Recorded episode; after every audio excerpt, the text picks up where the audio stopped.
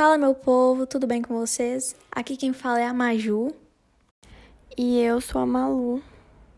E eu sou a Ana Lu. Nós somos do primeiro ano do IP e hoje, dia 21 de junho de 2021, viemos falar se os amigos de Facebook são ilusão, visando identificar como esse tipo de amizade está presente no dia a dia de várias pessoas e se elas realmente são verdadeiras e confiáveis. Primeiramente, vou começar falando o que é amizade virtual. amizade virtual é aquela que ocorre através da internet, por redes sociais ou por outras formas de contato.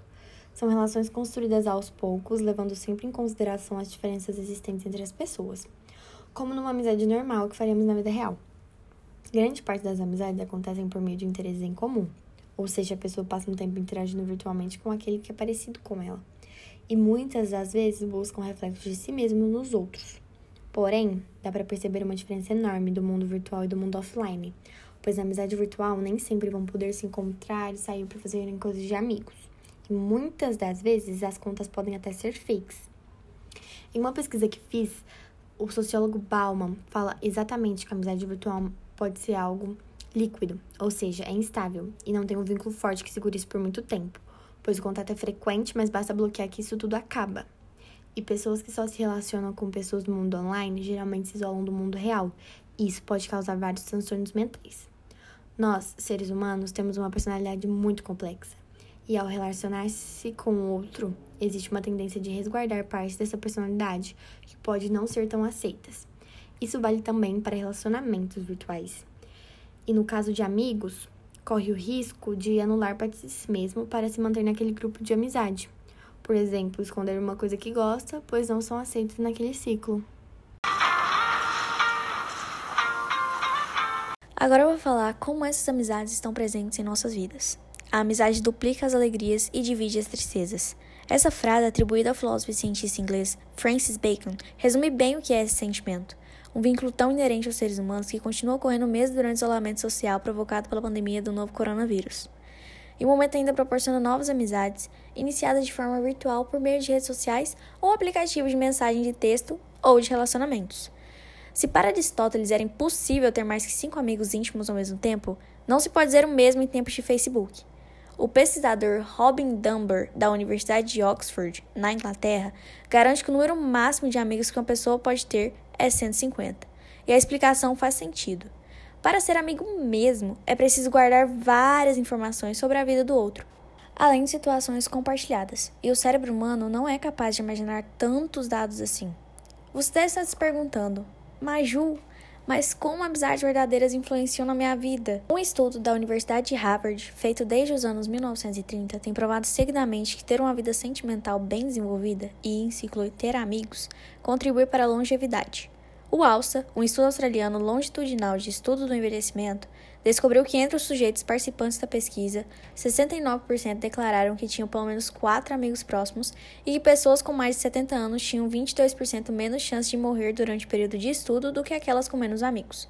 Ou seja, pessoas com fortes ligações sociais com amigos vivem por mais tempo. Agora eu vou citar quatro vantagens e em seguida algumas desvantagens de ter amizades virtuais reduz as distâncias, fornece uma maneira segura de dizer as coisas, transcende barreiras culturais e proporciona um maior senso de igualdade. Já na parte de desvantagens, nós temos: pode gerar isolamento, pode gerar dependência, ausência do contato físico e ela também pode ser uma fonte de golpes. Então, cuidado.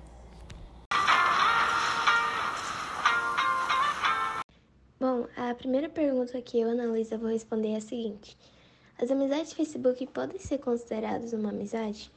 Na minha opinião, não, porque a maioria das pessoas que te seguem não sabem nada sobre você, sobre sua vida, o que você gosta ou não gosta.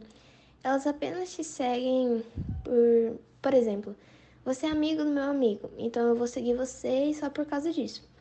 E para criar uma amizade, é preciso conviver com o outro, é compartilhar histórias, momentos, passar por situações boas e principalmente ruins juntos. E a próxima pergunta que eu vou responder é sobre carência emocional e saúde mental. Bom, a pessoa com carência emocional tende a querer oferecer tudo do bom e do melhor, né? Ela quer ser perfeita, porque se ela não for, ela começa a pensar que a outra pessoa vai se afastar dela. E isso tá errado, porque, primeiramente, ninguém é perfeito. Estamos.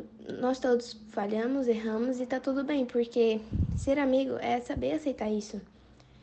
E sem contar que toda essa vontade de querer ser perfeita só vai fazer mal para sua saúde mental.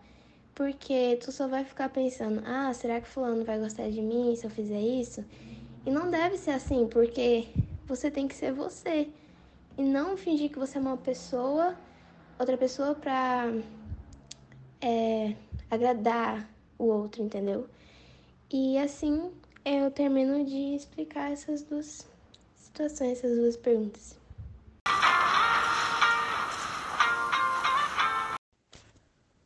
Olá, eu me chamo Larissa Gouveia. Sou estudante de psicologia do décimo período e atualmente eu estagio na área da psicologia clínica na clínica escola da minha cidade, atendendo ao público de baixa renda. Vou falar um pouco sobre duas questões.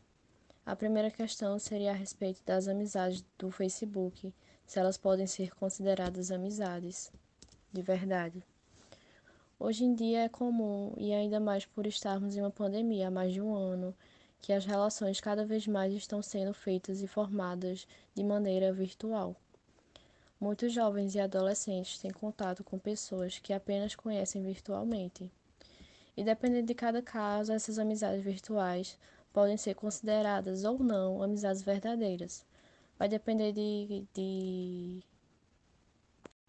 Dependendo de cada caso, essas amizades virtuais das redes sociais, elas podem ser consideradas ou não amizades verdadeiras.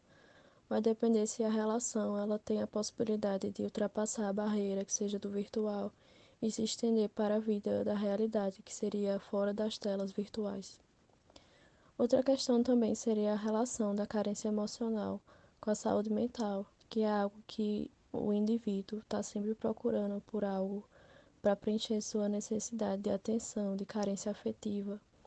Isso faz com que ele possa optar por maneiras de, de encontrar pessoas que possam somar de alguma forma para suprir essa necessidade.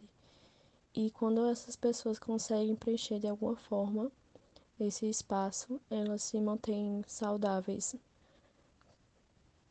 mentalmente. para finalizar, eu trouxe um textinho da Malu Moraes no qual ela diz: A vantagem da amizade virtual é que é a amizade mais verdadeira que se pode ter. Independente da distância e da saudade, você sabe que nos piores e melhores momentos é ela que vai ser a única a estar ao seu lado.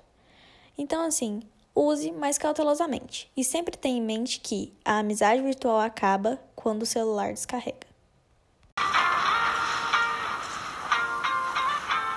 Então foi isso, galera. Espero que vocês tenham gostado e que Deus abençoe imensamente cada um de vocês.